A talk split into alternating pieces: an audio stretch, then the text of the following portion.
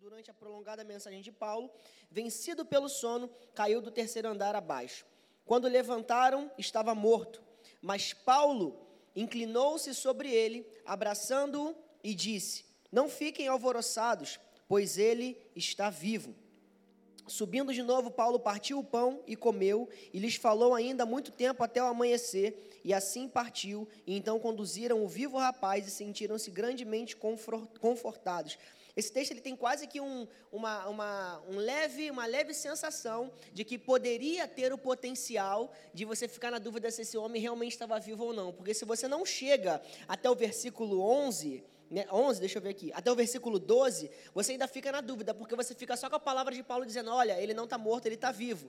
E depois fala que Paulo subiu e continuou a ensinar.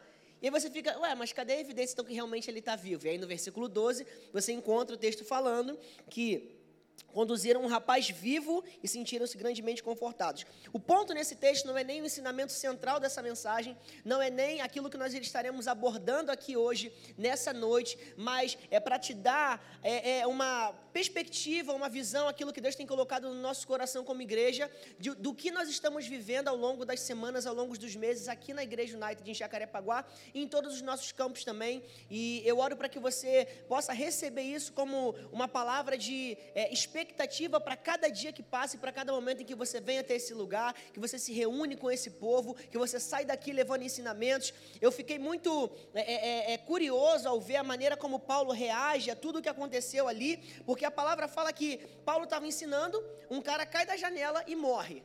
Você já vê que isso não é uma coisa comum de se acontecer, que deveria, tipo, pelo menos, você pensar que não é normal, durante reuniões da igreja cristã, alguma pessoa cair da cadeira, cair da janela, morrer. No mínimo que aconteceria era a gente interditar o culto se isso acontecesse nos dias de hoje. Concorda comigo? E aí Paulo desce, e não só desce, como Paulo desce, deita em cima desse cara. Então você já vê que existe algo ainda pior acontecendo aí, de, totalmente anormal. E aí depois Paulo levanta, eu imagino Paulo levantando, batendo assim a roupa, falando, vamos subir porque a gente tem que continuar, ele está vivo. E aí o texto fala que ele fala assim, ah, deixa eu achar. Quando levantaram, estava morto. Mas Paulo desceu, inclinou-se, abraçando e disse: Não fique alvoroçado, pois ele está vivo. Subindo de novo, Paulo partiu o pão e comeu. Então, um cara morre durante a reunião que Paulo estava liderando. Paulo vai até ele, deita em cima dele. Esse cara volta a viver. Ele sobe e pega o pão e fala assim: O pão está aí, deixa eu partir para a gente voltar a fazer o que a gente estava fazendo.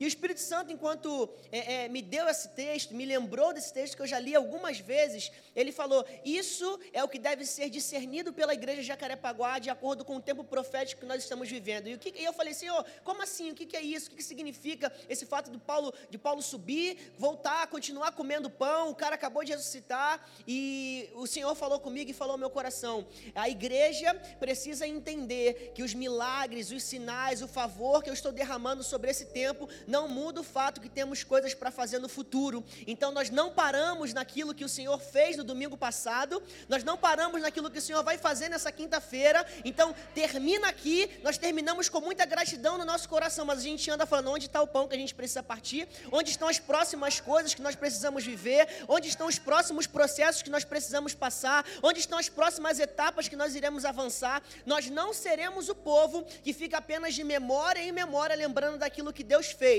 mas a gente é o povo que vive em gratidão, sempre olhando para frente e falando: Senhor, o que, que tem mais para fazer? O morto acabou de ressuscitar, somos gratos por isso, mas qual é a próxima etapa? O morto acabou de ressuscitar, somos gratos, estamos contentes, temendo ao Senhor por isso, mas o que está por vir pela frente? Está comigo?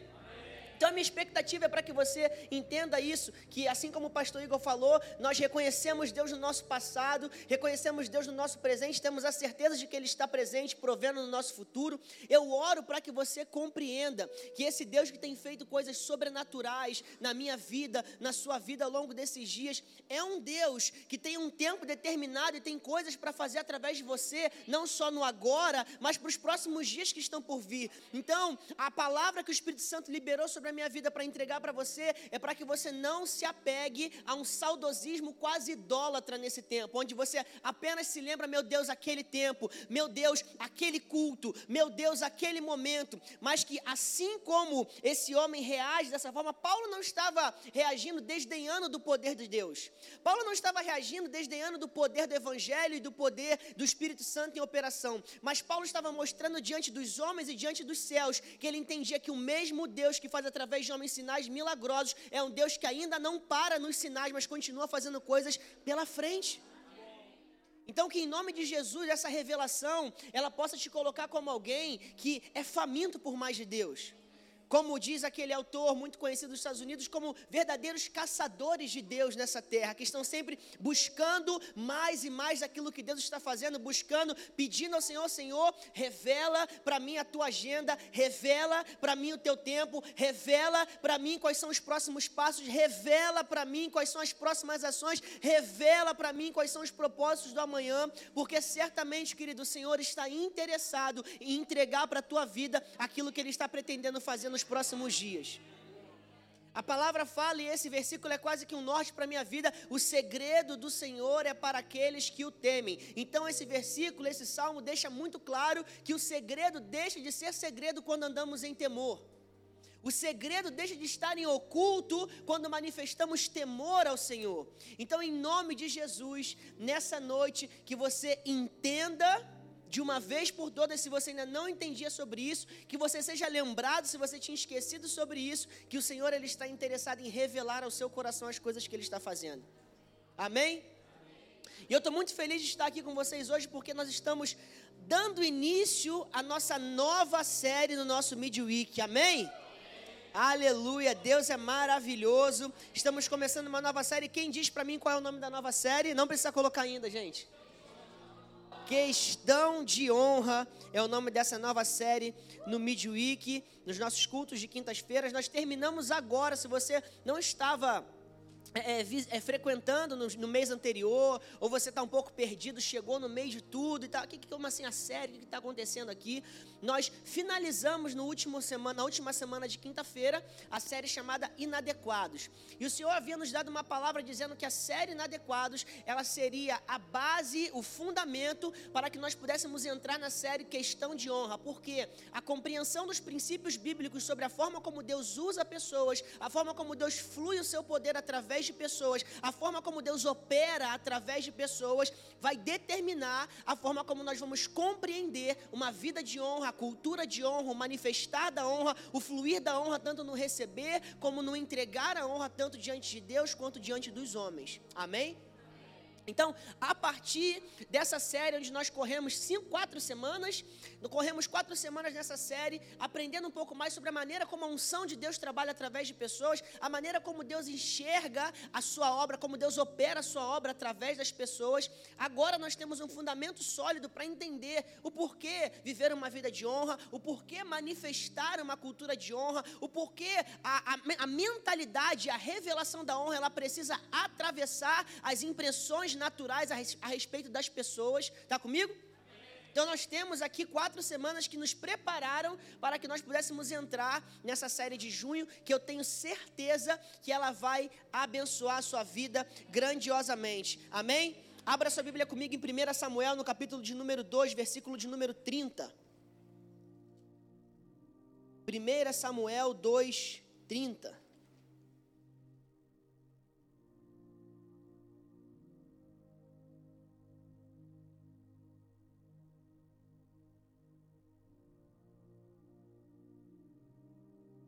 1 Samuel, capítulo de número 2, versículo de número 30.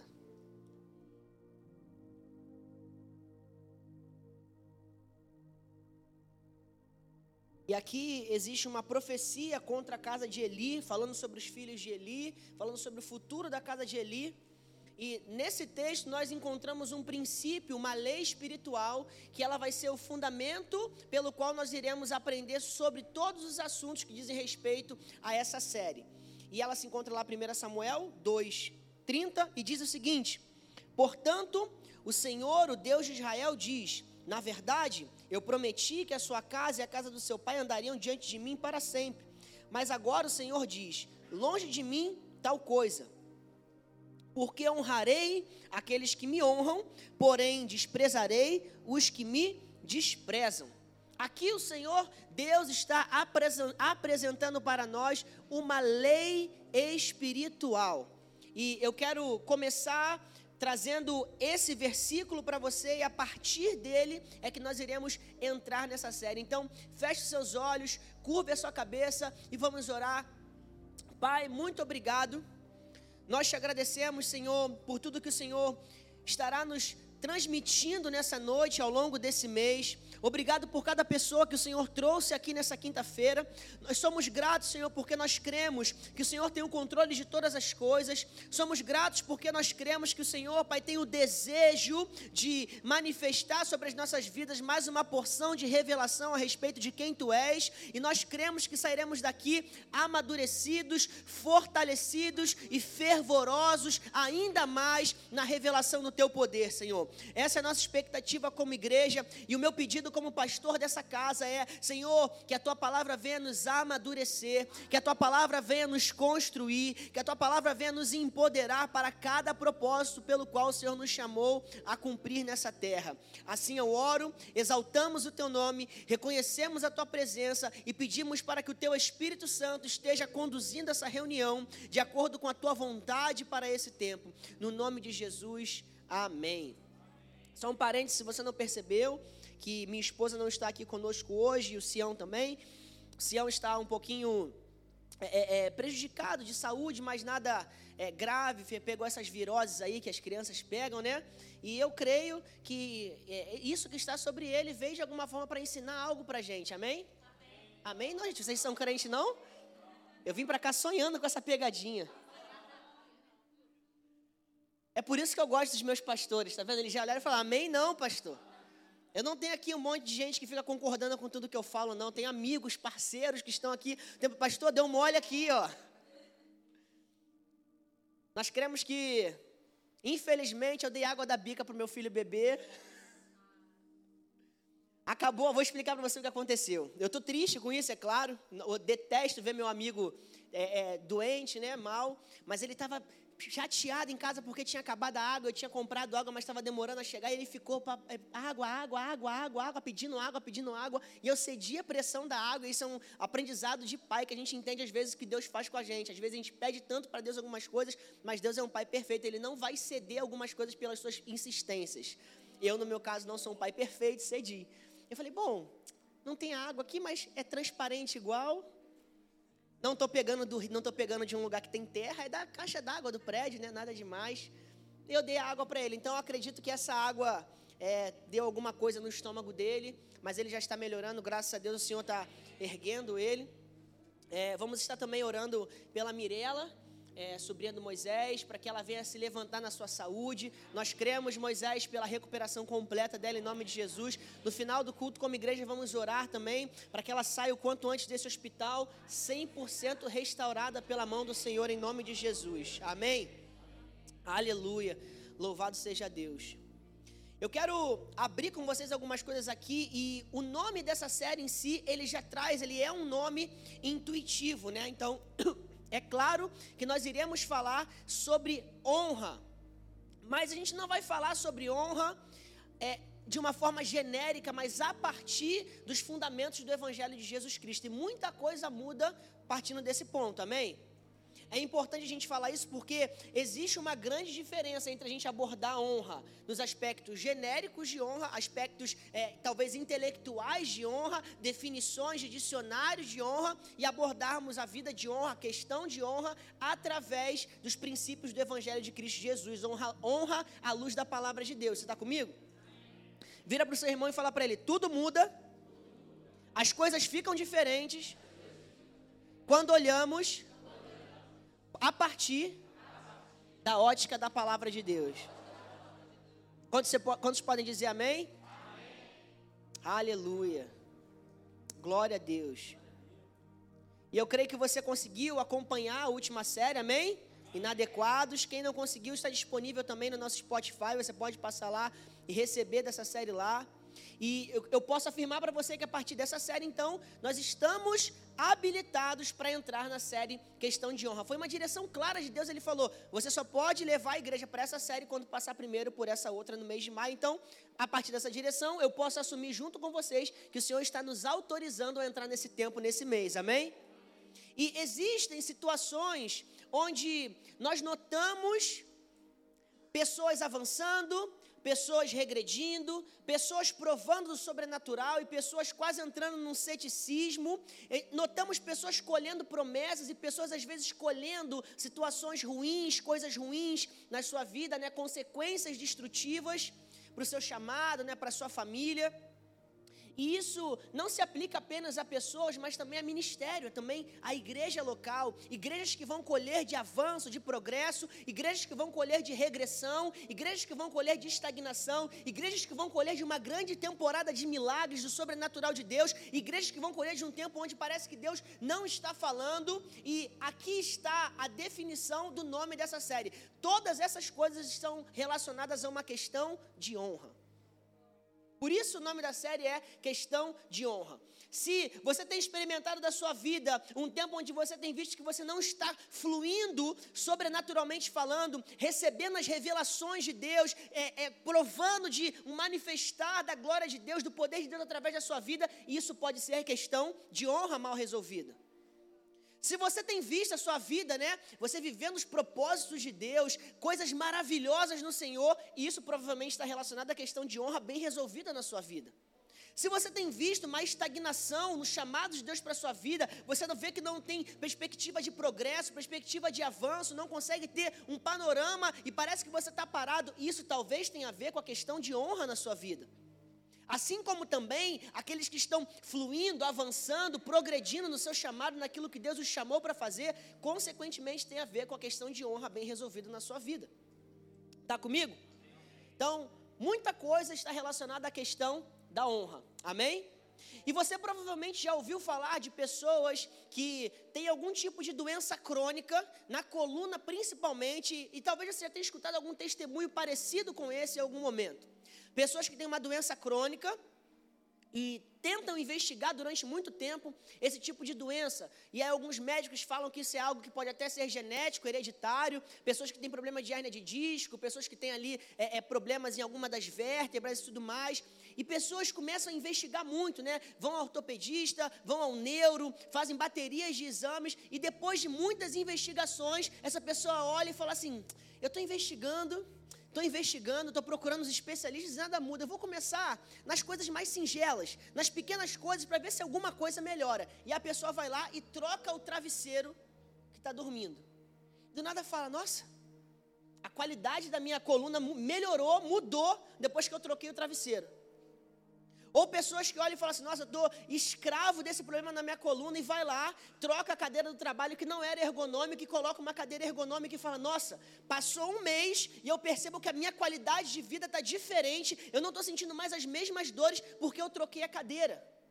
Ou troca o colchão da cama que já está velho, aquele colchão que já está empenado assim na cama. E aí troca o colchão e fala: nossa, logo depois que eu troquei o colchão, uma semana depois eu já posso sentir algo diferente na minha coluna.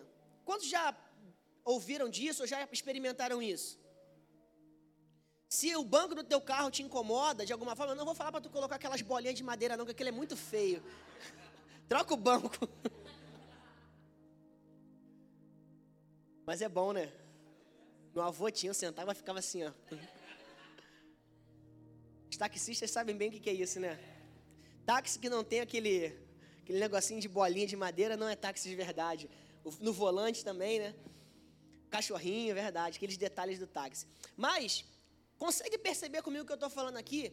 Pessoas que olham e falam: Nossa, eu estou buscando nos especialistas, em baterias de exame, quando de repente eu olho um travesseiro, algo tão pequeno, algo que parece ser inofensivo, algo que parece não me causar nenhum tipo de problema. Esse travesseiro me levou a ter um problema no esmagamento de uma L3, de uma L4, de uma área da minha coluna, está pressionando o disco da minha coluna por causa de um travesseiro, da forma como eu dormia, da minha qualidade de sono ruim, ou da forma como eu dirigia e eu estou procurando outros tipos de doenças, os especialistas estão procurando que doença, que síndrome pode ser, e eu descubro que era só o travesseiro.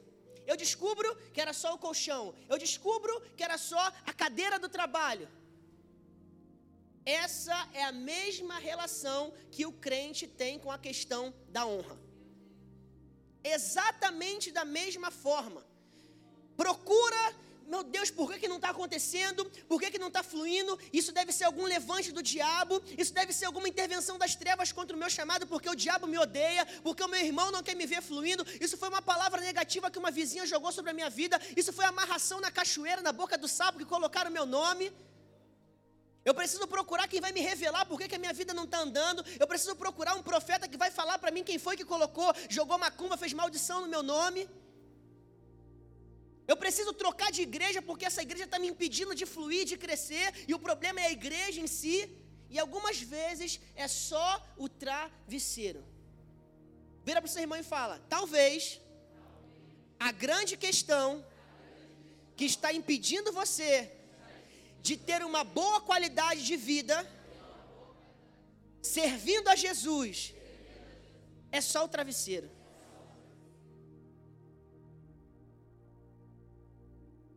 É a questão inofensiva da honra. Mas você começa a perceber que ela não é tão inofensiva assim quando os ataques contra ela são bem ofensivos.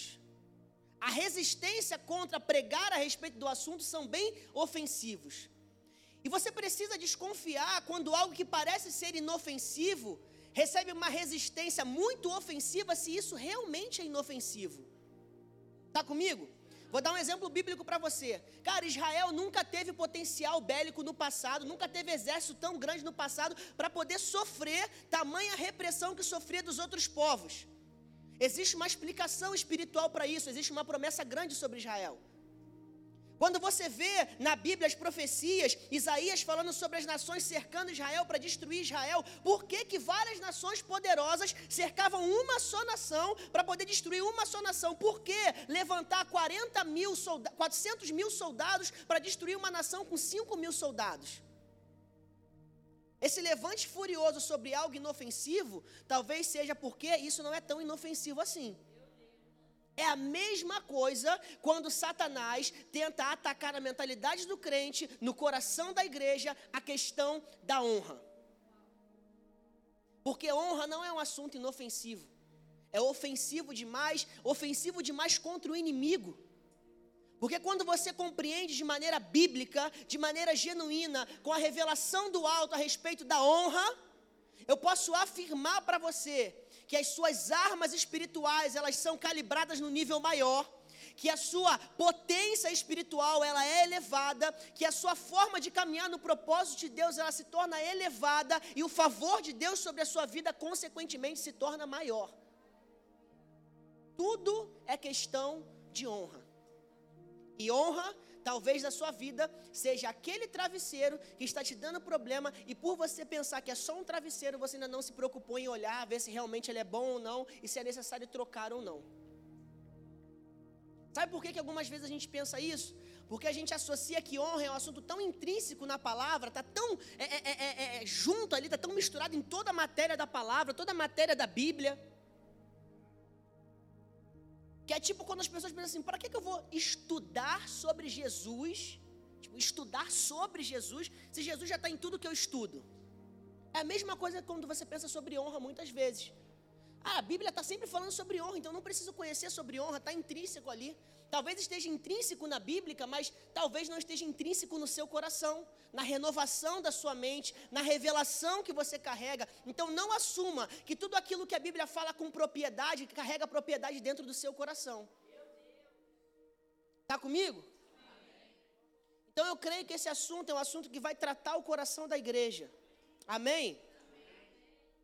E o que a gente vai fazer é exatamente isso parar de achar que um assunto que é tão intrínseco na palavra de Deus, um assunto que é tão básico, que é tão natural, também está tão intrínseco assim no nosso coração. Então, o que eu quero te pedir hoje, em nome de Jesus, é que você, a partir de agora, tome uma decisão de falar: eu quero aprender do zero sobre honra.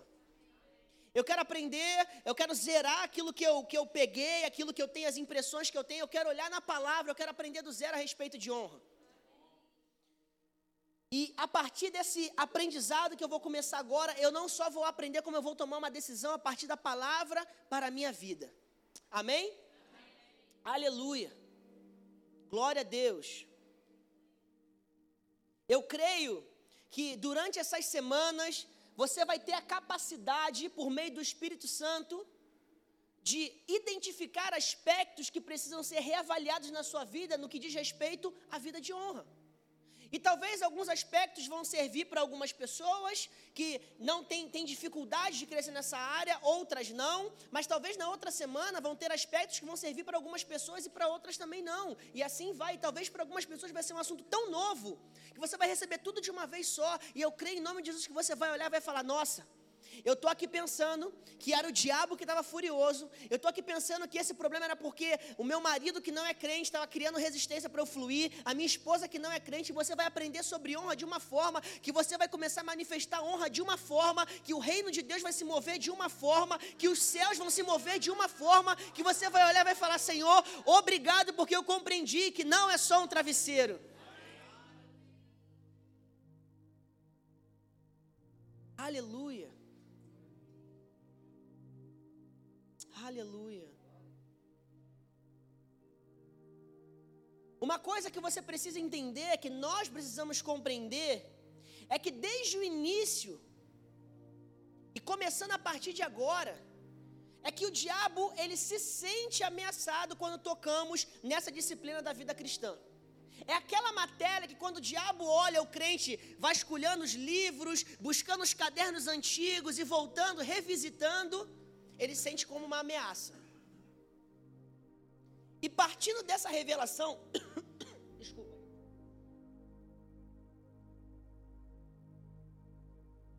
Partindo desse entendimento que ele se sente ameaçado com isso, porque ele sabe a compreensão, ele sabe que a compreensão genuína daquilo que Deus pensa a respeito da honra, de viver uma vida honrosa, de estabelecer uma cultura de honra, faz com que o cristão expanda a sua capacidade de receber promessas.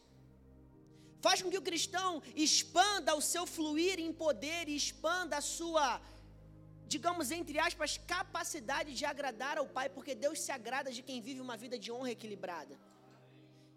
E não seja bobo, não seja ingênuo em achar que o diabo não sabe dessas coisas, ele sabe, porque no início de tudo ele foi confrontado na sua honra e na sua desonra.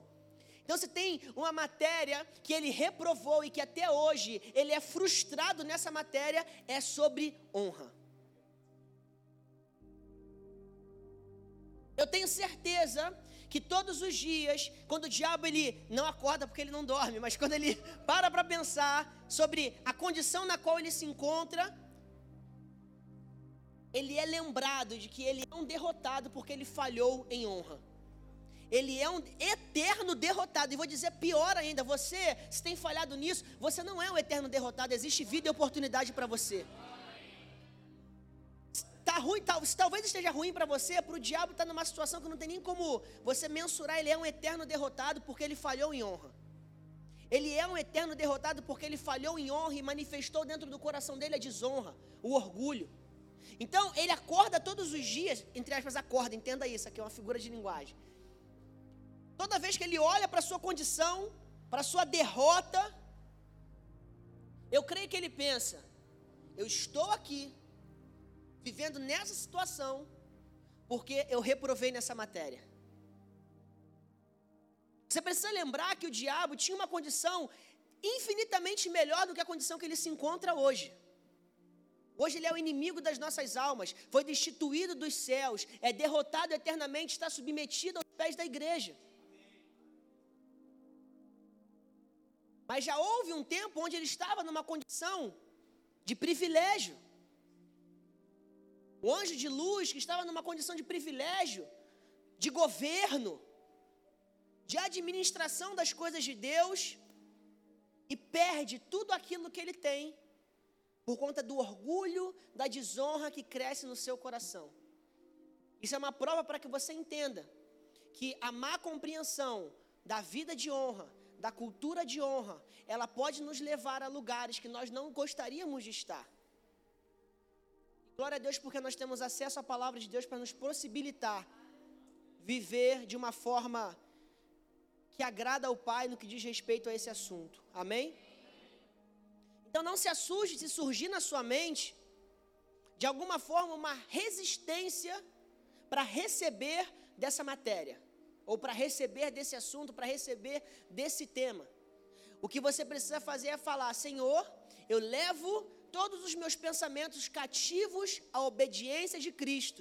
Eu tenho o desejo de renovar a minha mente por meio da palavra de Deus, e a partir desse lugar eu creio que eu serei transformado. Então você precisa ativamente abrir tua boca e declarar: Senhor, eu agora declaro que a minha mente será renovada pela tua palavra. Satanás, eu comando agora que você tire essas vozes de influência sobre a minha vida porque eu sei que a palavra do Senhor apresenta para mim caminhos de vida, paz, abundância, prosperidade em todas as áreas em que eu poderia provar e receber da parte do meu Pai. Amém? Primeira coisa que eu falei lá no começo, você precisa se, é, anotar, é que honra é uma lei espiritual. Honra é uma lei espiritual. E uma lei espiritual, uma lei no geral, você sabe que ela traz consequências para quem obedece e consequências para quem não obedece.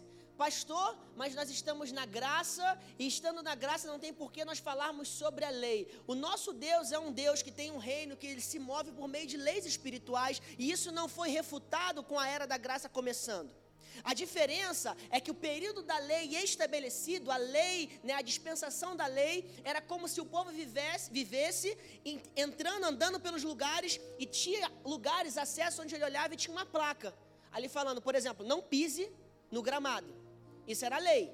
E ele sabia que ele não podia pisar no gramado porque existia uma placa indicando que ele não podia pisar no gramado. A graça faz com que a placa entre dentro do seu coração. E agora você não precisa mais ler a placa para entender que você não precisa pisar no gramado, porque está no seu coração a consciência de que você não deveria pisar lá. Isso é viver na graça sem derrubar a questão das leis espirituais. Está comigo?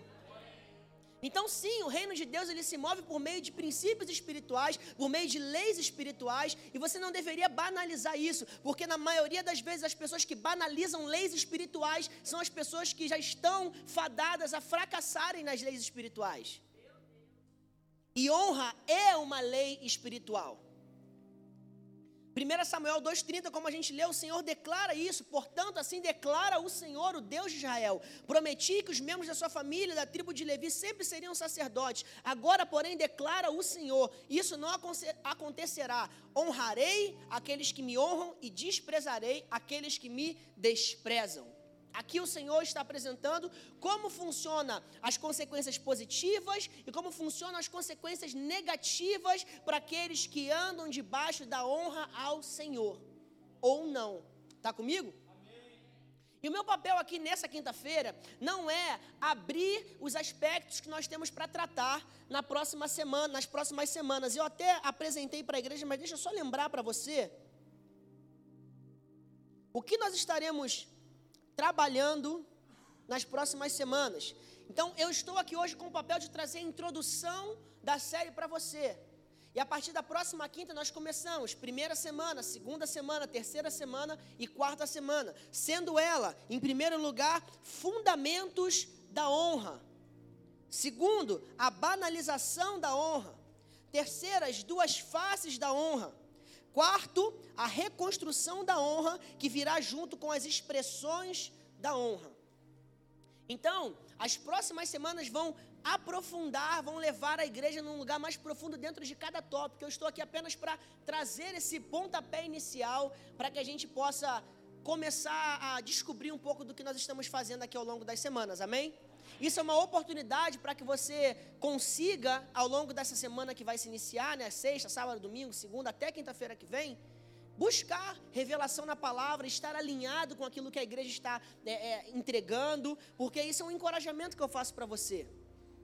Todas as vezes que nós estamos apresentando uma nova série, eu te convido a buscar na palavra e, e, buscar no seu coração se alinhar a isso e pensar: nossa, se a minha família tem falado sobre esse assunto, eu vou buscar também revelação do Senhor sobre esse assunto.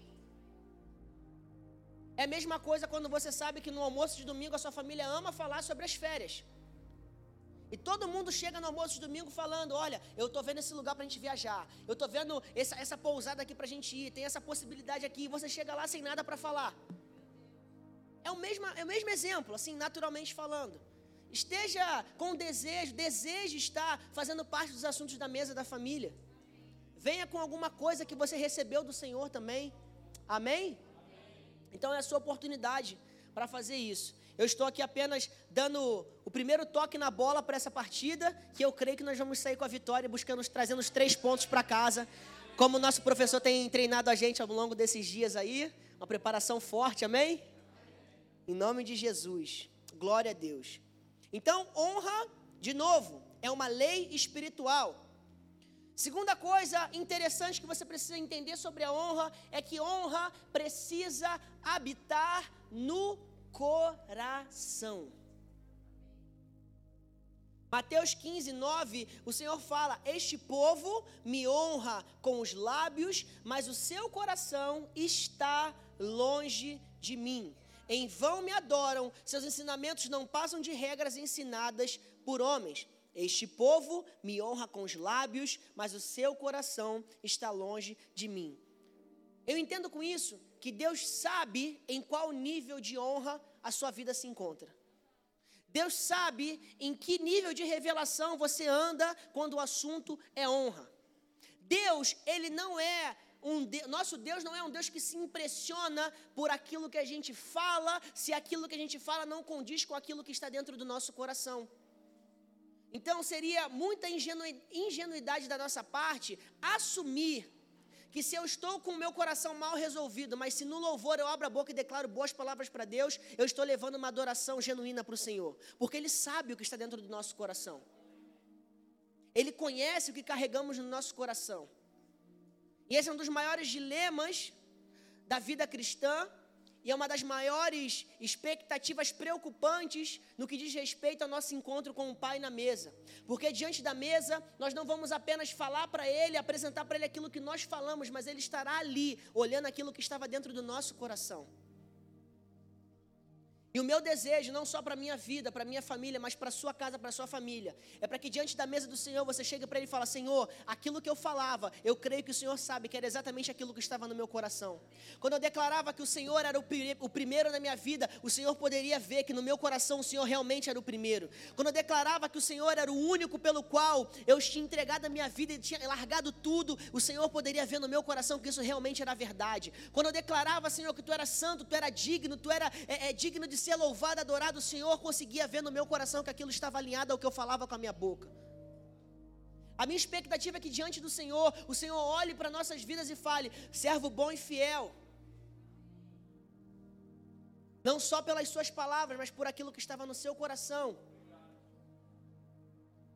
Porque um grande problema da honra de palavras, mas que não cresce no coração, é que uma hora o que está no coração será revelado nas palavras. Porque, de novo, isso também é uma lei espiritual.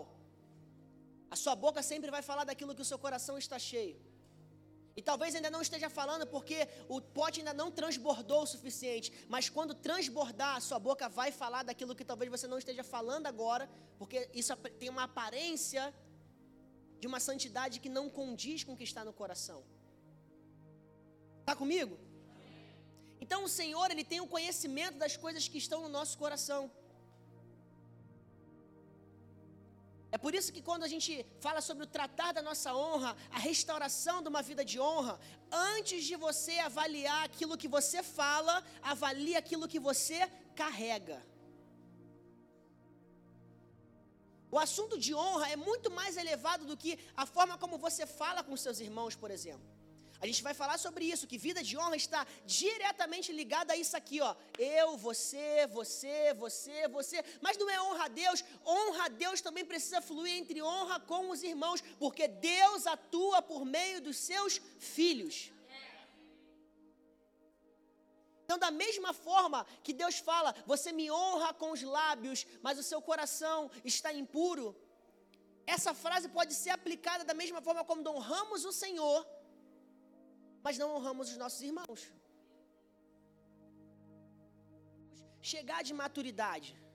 Qual o lugar que nós precisamos amadurecer em relação a essa, esse check-up na nossa atividade do fluir da honra. De novo, não é apenas avaliar aquilo que eu tenho falado, aquilo que eu tenho declarado, mas aquilo que eu estou carregando e alimentando dentro de mim. Está comigo? Eu gosto de usar esse exemplo porque ele fica fácil de você compreender. Se você trata as palavras, mas não trata o coração, é como se você tivesse identificado um estrume dentro da sua sala que está cheio de mosca e você vai até aquele lugar e espana as moscas, as moscas saem, mas elas voltam de novo porque o estrume continua ali. O que você precisa fazer é tirar o estrume dali para que não volte nem mais mosca, nem mau cheiro, nem mais nada do tipo. Quando você trata o coração, as suas palavras automaticamente são tratadas. A sua atitude automaticamente é tratada, as suas expressões da honra automaticamente são tratadas, porque tudo começa no coração. Está comigo? Terceira coisa que você precisa compreender sobre a honra é que honra genuína, ela é por meio da revelação e não por impressão.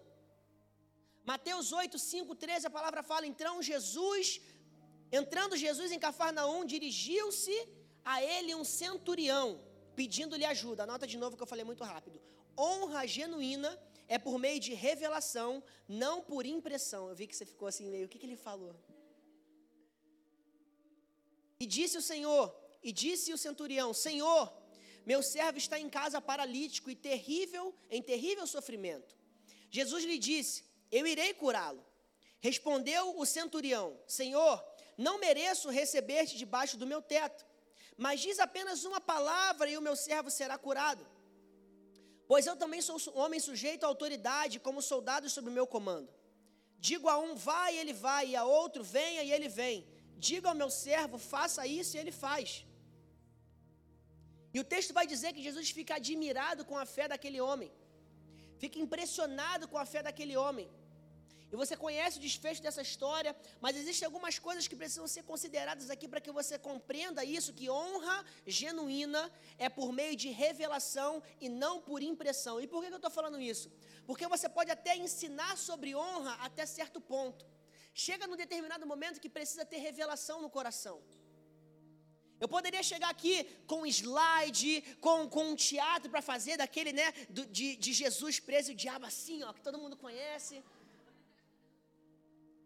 da menina na cadeira sonhando e o diabo de preto assim vindo até ela. Quem já viu um teatro desse? Eu poderia fazer, a gente poderia fazer coisas assim para te ensinar sobre honra.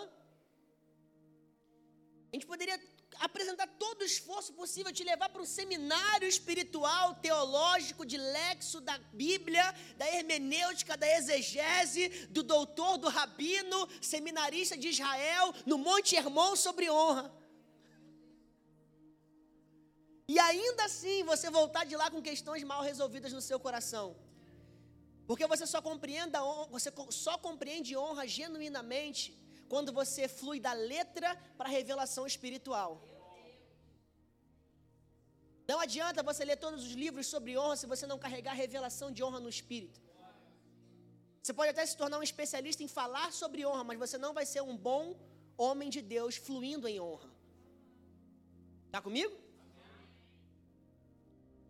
E olha que interessante, esse texto explica um pouco sobre isso, porque nós estamos falando de um centurião romano, e você sabe, se não sabe, eu vou dizer para você, mas o centurião, o centurião era um homem de muita influência militar. Um homem que, historicamente falando, tinha por baixo ali, né, provavelmente, uma média de 6 mil soldados debaixo da sua voz de autoridade.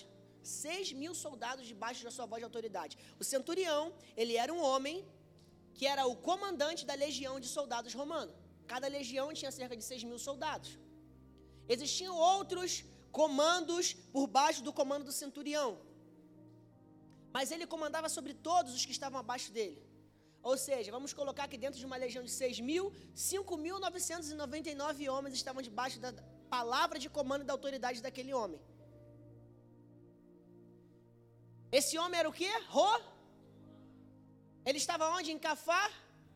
O que, que Roma tinha feito sobre essa cidade? Domi essa cidade. Quem tinha mais acesso aos escritos, aos escritos a respeito do Messias, a respeito da palavra de Deus? Os fariseus ou o centurião romano? Os fariseus, é óbvio, estudavam a letra dia, noite, dia, noite, dia, noite, investigando a letra.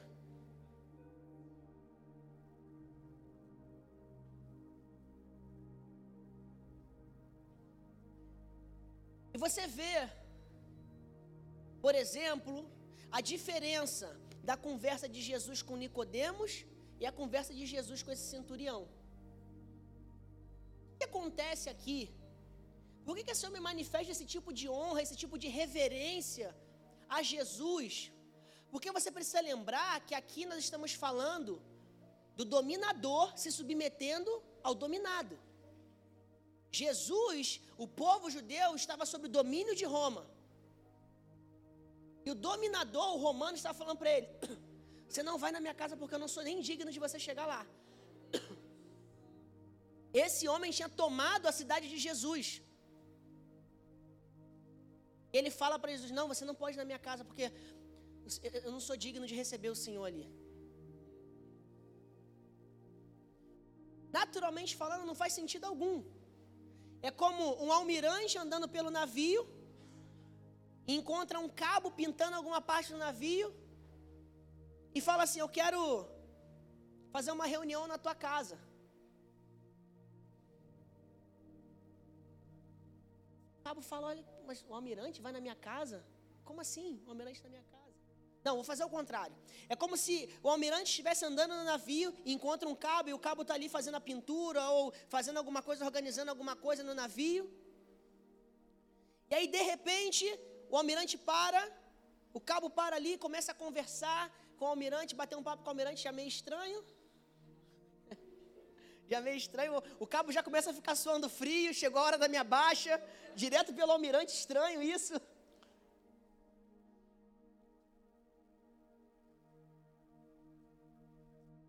Perdi no exemplo.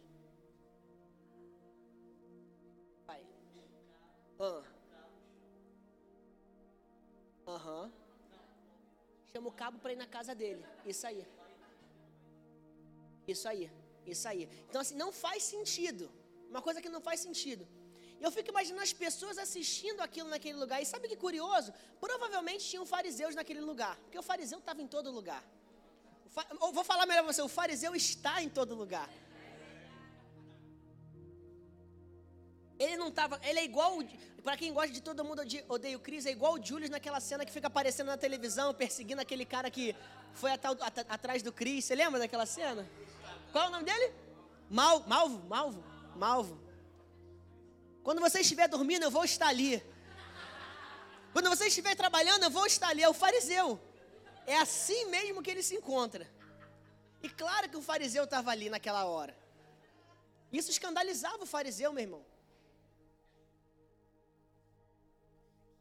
O centurião romano, chamando esse que eles chamam de um Messias, esse profeta, que está causando um, um, uma bagunça aqui para ir na casa dele. E o centurião está falando para ele que ele não é digno de receber esse que dizem que é o profeta. O que, que ele leu que eu não li? Certamente muita coisa. Ele não leu. Eu já li tudo, eu não encontrei algo assim, porque ele estava olhando e entendendo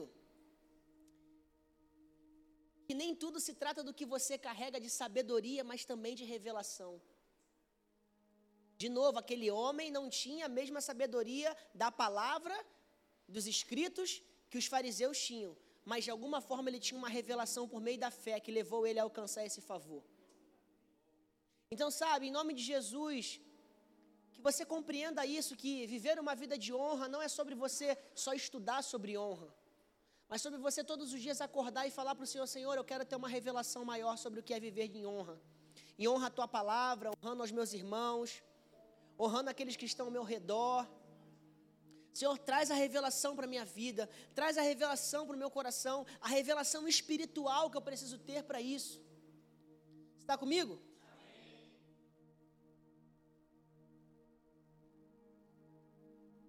Aleluia.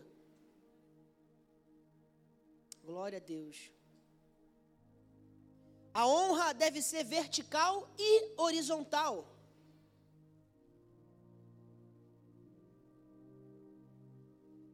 Cara, eu vou falar para você uma coisa. Eu odeio falar cara, não sei nem por que eu falei cara. Eu vou falar para você uma coisa. Eu tenho certeza que quando nós entrarmos na parte da série onde a gente vai falar sobre honra horizontal, ou seja, honra entre irmãos, uma grande resistência vai se levantar dentro da igreja. É por isso que nós vamos já desde agora começar a orar por essa série, jejuar por essa série, buscar ao Senhor por essa série, porque quando a gente fala sobre esse aspecto em si, isso mexe com as pessoas, isso, isso agita as pessoas, isso ofende as pessoas. Mas eu declaro que a gente vai sair do lugar da ofensa para o lugar da revelação. Um dia, um dia eu tive, eu recebi a revelação do que é viver uma vida de honra e vou falar uma coisa para você. Eu não sei te explicar o tamanho dos benefícios que eu tenho colhido por compreender a revelação do Senhor a respeito desse assunto. Vou dar só um exemplo para você. Há mais ou menos cinco anos atrás, não, seis anos atrás, eu estava começando a pregar. E logo assim que eu comecei a pregar, eu coloquei um vídeo de uma pregação minha na internet. E por alguma razão aquele vídeo teve um potencial que meio que começou a viralizar.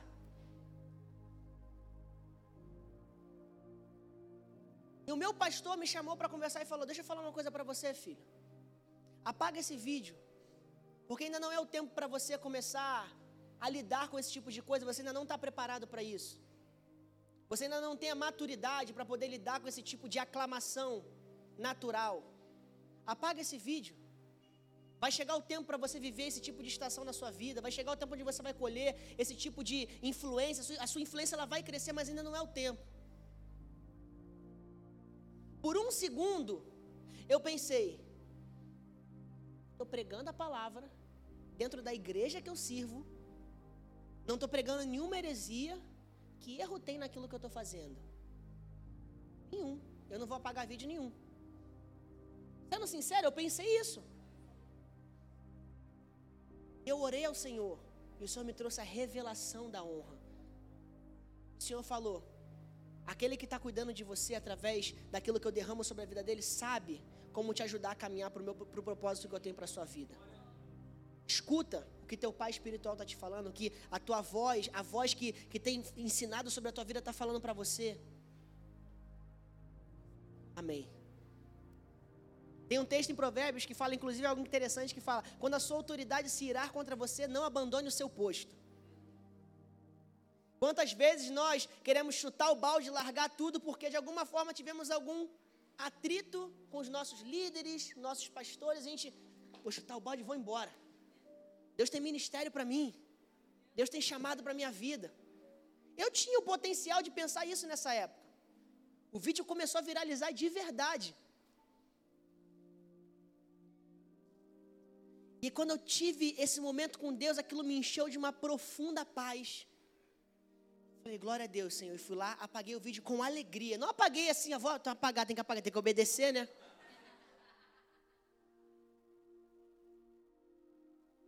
Essa história, inclusive, está no livro do apóstolo Josh. Se você quiser ler, vai estar tá lá. O, o, menino que ele fala que postou um vídeo que ele pediu para pagar sou eu. Meu irmão, se eu falar para você o que eu estou prestes a fazer daqui a alguns dias, através do ministério que Deus tem confiado na minha vida, você não vai acreditar. E eu tenho a certeza que isso é resposta de uma revelação e de uma compreensão da honra para entender aquilo que eu preciso fazer no tempo certo, ouvindo as vozes que estão cuidando da minha vida, compreendendo o tempo de Deus para minha vida através daqueles que estão cuidando de mim. Daqui a duas semanas o Senhor está me levando num lugar que eu nunca, nem nos meus maiores sonhos, imaginaria ir. E com a pessoa que falou para mim para apagar o vídeo.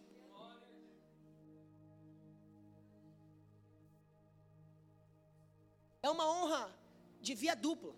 A mesma pessoa que há duas semanas atrás eu estava saindo da igreja e meu pneu do carro furou mais uma vez. Você sabe, meu pneu do carro fura toda semana.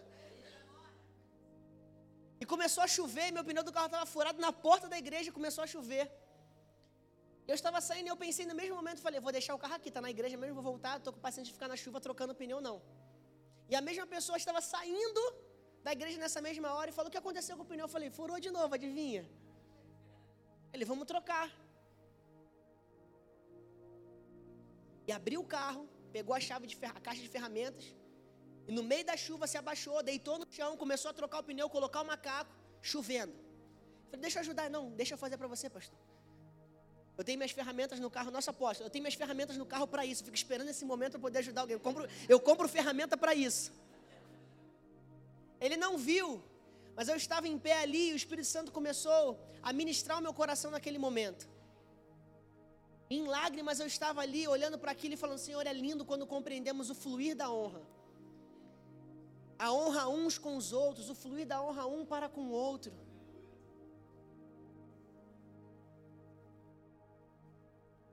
João 5, 41 44, Jesus fala uma coisa que poderia trazer para você a doutrina de que não deveria haver honra entre os homens. Quando Jesus fala o seguinte: Eu não aceito a glória e a honra dos homens, mas conheço vocês. Sabe o que é isso? Se você acha que Jesus está falando aqui que não existe honra entre irmãos, entre os homens, é porque você não sabe interpretar as Escrituras como deveria. Jesus só fala isso porque existe um outro texto que fala que Jesus abriu mão de toda a sua glória quando veio à terra. E Jesus, enquanto estava em carne na terra, ele não estava como um corpo glorificado. Então, ele falava isso porque ele sabia ainda não era o tempo dele receber a glória que estava reservada para ele após a obra redentora. Então, o que ele estava basicamente dizendo era: aquilo que eu recebo, eu transfiro para o Pai. É o princípio pelo qual você deveria aprender a receber honra. Como você recebe, você transfere. Você recebe e atribui. Recebe e atribui. Mas receber e atribuir não é só você, você falar, pastor, ô, ô, Moisés, poxa, parabéns, cara, a iluminação aqui da igreja ficou num nível assim, surreal. Cara, você faz, você trabalha na, em Hollywood, alguma coisa assim, porque eu nunca vi alguém fazer algo assim, e você fala, glória a Deus, glória, glória a Deus, mas assim, pô, sou bom mesmo, glória a Deus. Não. O glória, o glória a Deus é só para não mostrar que está pecando, mas no coração está pecando. Receber a honra e atribuir é você estar bem resolvido no seu coração, que quando a honra vem, você reconhece que tudo o que você faz, como você faz, o sucesso que você tem, você só tem, só está acontecendo, só está fluindo, porque existe um Deus sobre a sua vida, existe uma unção sobre a sua vida, existe um poder que te alcançou, existe uma mão que te resgatou, existe uma verdade que te suporta, que te sustenta todos os dias.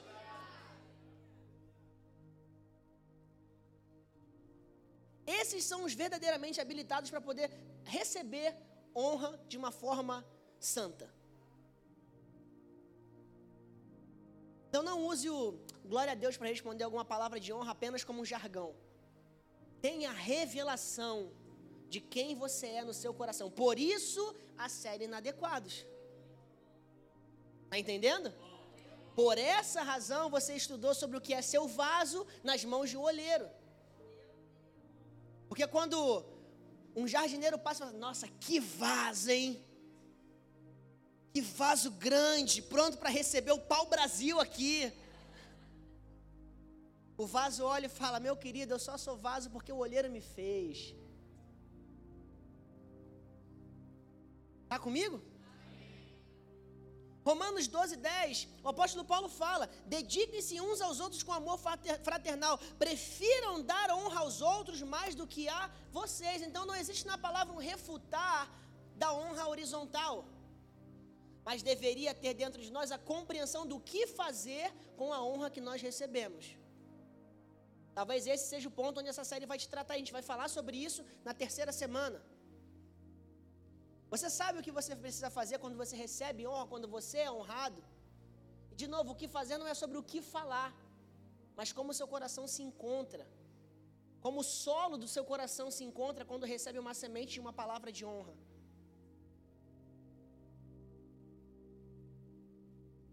A palavra de honra ela tem o potencial de te abençoar. Nós somos abençoados quando nós recebemos um retorno de alguém que fala, pastor, essa palavra abençoou minha vida.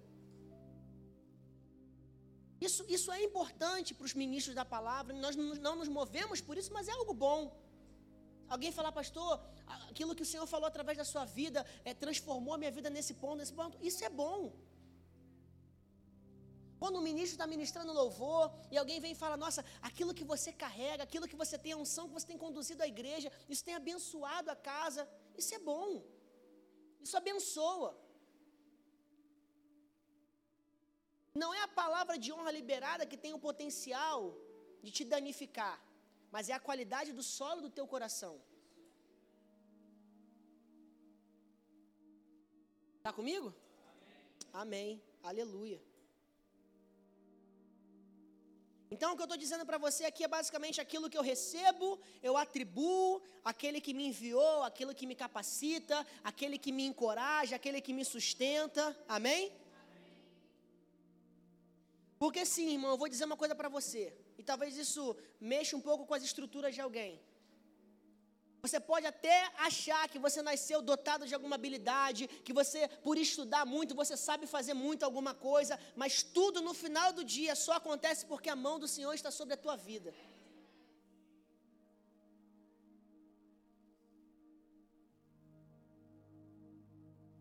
Danilo pode pegar esse contrabaixo aqui e estudar, estudar, estudar, estudar, estudar com os melhores músicos, os melhores baixistas, viajar para os lugares onde tem os melhores para fazer seminário e voltar e falar: estou sabendo, estou dominando tudo, qualquer ritmo é, é, é, é, groove, eu sei groovar, eu sei tocar jazz, sei tocar MPB, sei tocar tudo aqui, dominei o instrumento. Irmão, a grande verdade é que no final de tudo Deus está olhando para você e falando: parabéns pelo teu esforço, mas a tua mão só se move porque eu coloco o movimento na tua mão. A tua mente só pensa porque eu trabalho o teu intelecto, o teu cérebro a pensar. Você só consegue jogar comando do cérebro para a mão porque a minha mão está sobre a tua vida. Nenhum esforço sobrepõe a mão do Senhor sobre a tua vida. E é isso que você precisa compreender ao receber uma palavra de honra sobre você. Se você compreende isso, você está habilitado para receber um parabéns, um louvo a Deus pela sua vida. Só cuidado com o louvado seja você, pastor. Aí tu repreende. Amém? Estamos chegando ao final. Você está sendo abençoado nessa noite? Outro aspecto interessante, Jesus identifica honra ou desonra antes mesmo das palavras. Foi exatamente o que a gente falou sobre a questão do coração, mas tem um texto interessante lá em Mateus 9, do 1 ao 7. Que é aquele texto onde fala que Jesus cura um paralítico que vem pelo telhado numa maca. E a palavra fala que vendo a fé que aqueles homens tinham, Jesus disse ao paralítico: tem de bom ânimo, seus pecados estão perdoados. E adivinha quem estava ali? Quem estava ali? Quando você estiver ensinando numa casa, alguém estiver descendo pela maca, eu vou estar tá lá.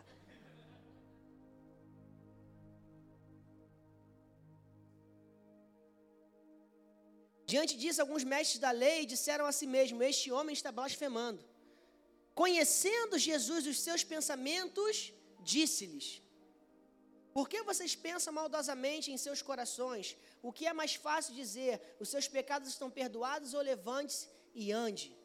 Olha que interessante. Jesus identifica a desonra no pensamento. Esses são os três territórios em que a honra ou a desonra pode fluir. A gente vai falar sobre isso ao longo da, da série: coração, mente e atitudes, expressões, aquilo que já sai do campo invisível para o campo visível. Então, esses são os três terrenos, eu vou dizer para você, Jesus conhece bem os três. A mente, onde você pode pensar assim, não, o que eu estou pensando ninguém pensa, Jesus conhece. Na tua mente pode até estar afundada em desonra por algum irmão teu. Jesus conhece a tua mente. Jesus conhece a minha mente. Isso é uma verdade para te libertar, inclusive, e te encorajar a arrumar as coisas. A checar se o travesseiro está te fazendo mal ou não. Se você identificou na mente, eu tenho pensado isso sobre essa pessoa, eu tenho pensado isso sobre o Senhor. Porque o que eu quero que você entenda no decorrer das próximas semanas é que não é uma série para falar apenas sobre um com o outro, mas principalmente com o Senhor, para depois entendermos como vamos fluir em honra com os outros. Porque se você não entende como honrar a Deus, você não vai entender como fluir nessa honra. E vice-versa. Então aqui não é uma série para defender os santos dos profanos, mas para ensinar a comandar em harmonia dentro desse princípio. Então, se você tem identificado na sua mente, eu tenho pensado isso, diante das promessas que o Senhor fez sobre a minha vida. E eu tenho, tenho visto que tem demorado para se manifestar algumas coisas que Deus me prometeu. Isso certamente é porque Deus, Ele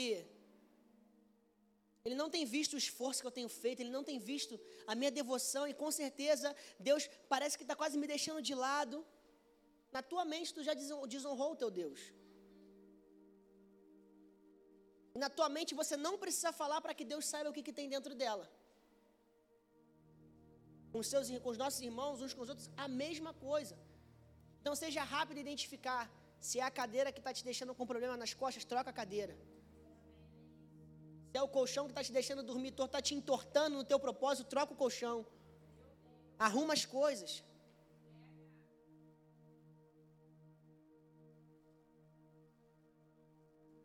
Maturidade de verdade é quando a gente compreende que não deveria haver um problema. A gente chegar um para o outro e falar: Deixa eu te falar, irmão. Cara, me perdoa porque eu pensei isso de você. Eu sei que eu pensei errado sobre você, sobre isso, sobre aquilo. As pessoas tratam isso como um assunto velado, como algo assim, muito, muita vergonha. Vergonha é guardar desonra na mente, no coração. Isso é vergonha. Deus, Deus tem olhado com um sentimento de vergonha para essas coisas. Atitude de servo, atitude de, de filho de Deus, é isso. É estar bem resolvido e entender que você precisa trocar o travesseiro. Se ele está entortando a tua coluna está mexendo com a tua estrutura. Muitas estruturas estão sendo abaladas por conta de coisas assim, que, glória a Deus, louvado seja o nome do Senhor, que hoje eu posso dizer para você que eu enxergo como algo pequeno de ser feito. E que você também deveria enxergar como algo pequeno de ser feito.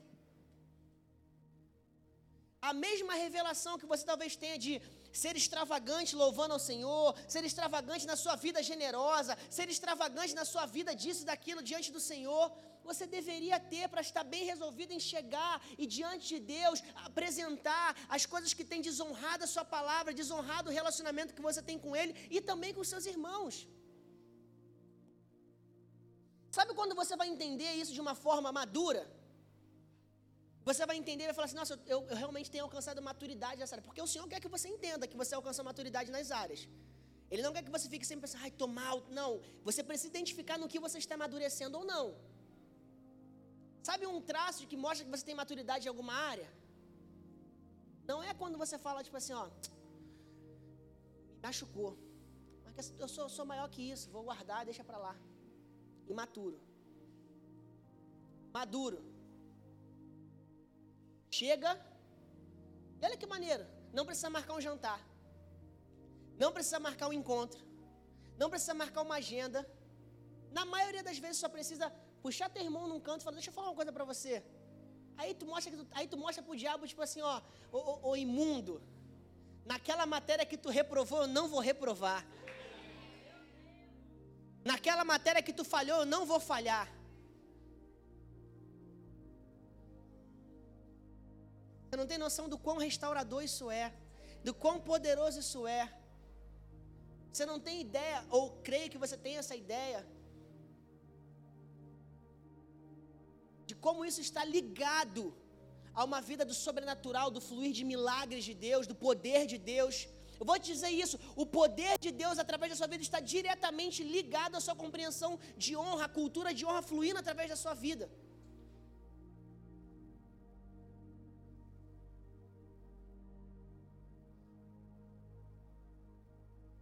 Honra abre portas para o favor, eu fecho com isso. E a desonra fecha portas para o favor. Marcos 6, do 1 ao 5, Jesus saiu dali e foi para a sua cidade acompanhado dos seus discípulos.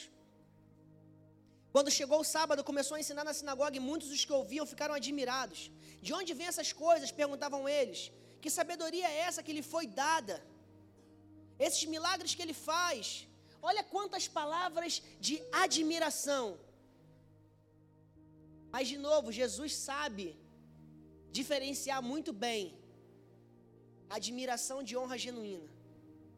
Esses homens estavam admirando Jesus, mas não estavam honrando Jesus. Estavam admirando de alguma forma o que estava acontecendo, mas não estavam honrando Jesus por aquilo que ele era, na revelação de quem ele era. Porque o texto continua dizendo: Não é este o carpinteiro, filho de Maria, irmão de José, de Judas, de Simão, não está aqui conosco as suas irmãs, e ficavam escandalizados por causa dele. Jesus lhes disse: Só em sua própria terra, entre seus parentes e sua própria casa, é que um profeta não tem honra. E olha isso, e não pôde, fala comigo, não pôde fazer ali nenhum milagre, exceto impor as mãos sobre alguns doentes e curá-los. Olha isso, esse exceto mostra depois a categoria daquilo que Jesus fez ali, que a honra, a revelação da honra, ela traz consigo um dosador do fluir de Deus através das nossas vidas ou não do favor de Deus nas nossas vidas ou não. O texto deixa muito claro entender aqui que se você tem uma revelação profunda, existe uma manifestação profunda. Se você tem uma revelação superficial, existe uma revelação, uma manifestação superficial. O texto não fala que Jesus deixou de fazer, mas que Jesus fez algumas poucas coisas.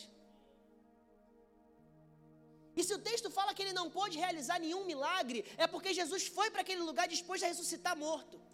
É porque Jesus foi para aquele lugar disposto a curar cegos. É porque Jesus foi disposto naquele lugar a expulsar legião de demônios de muitas vidas ali.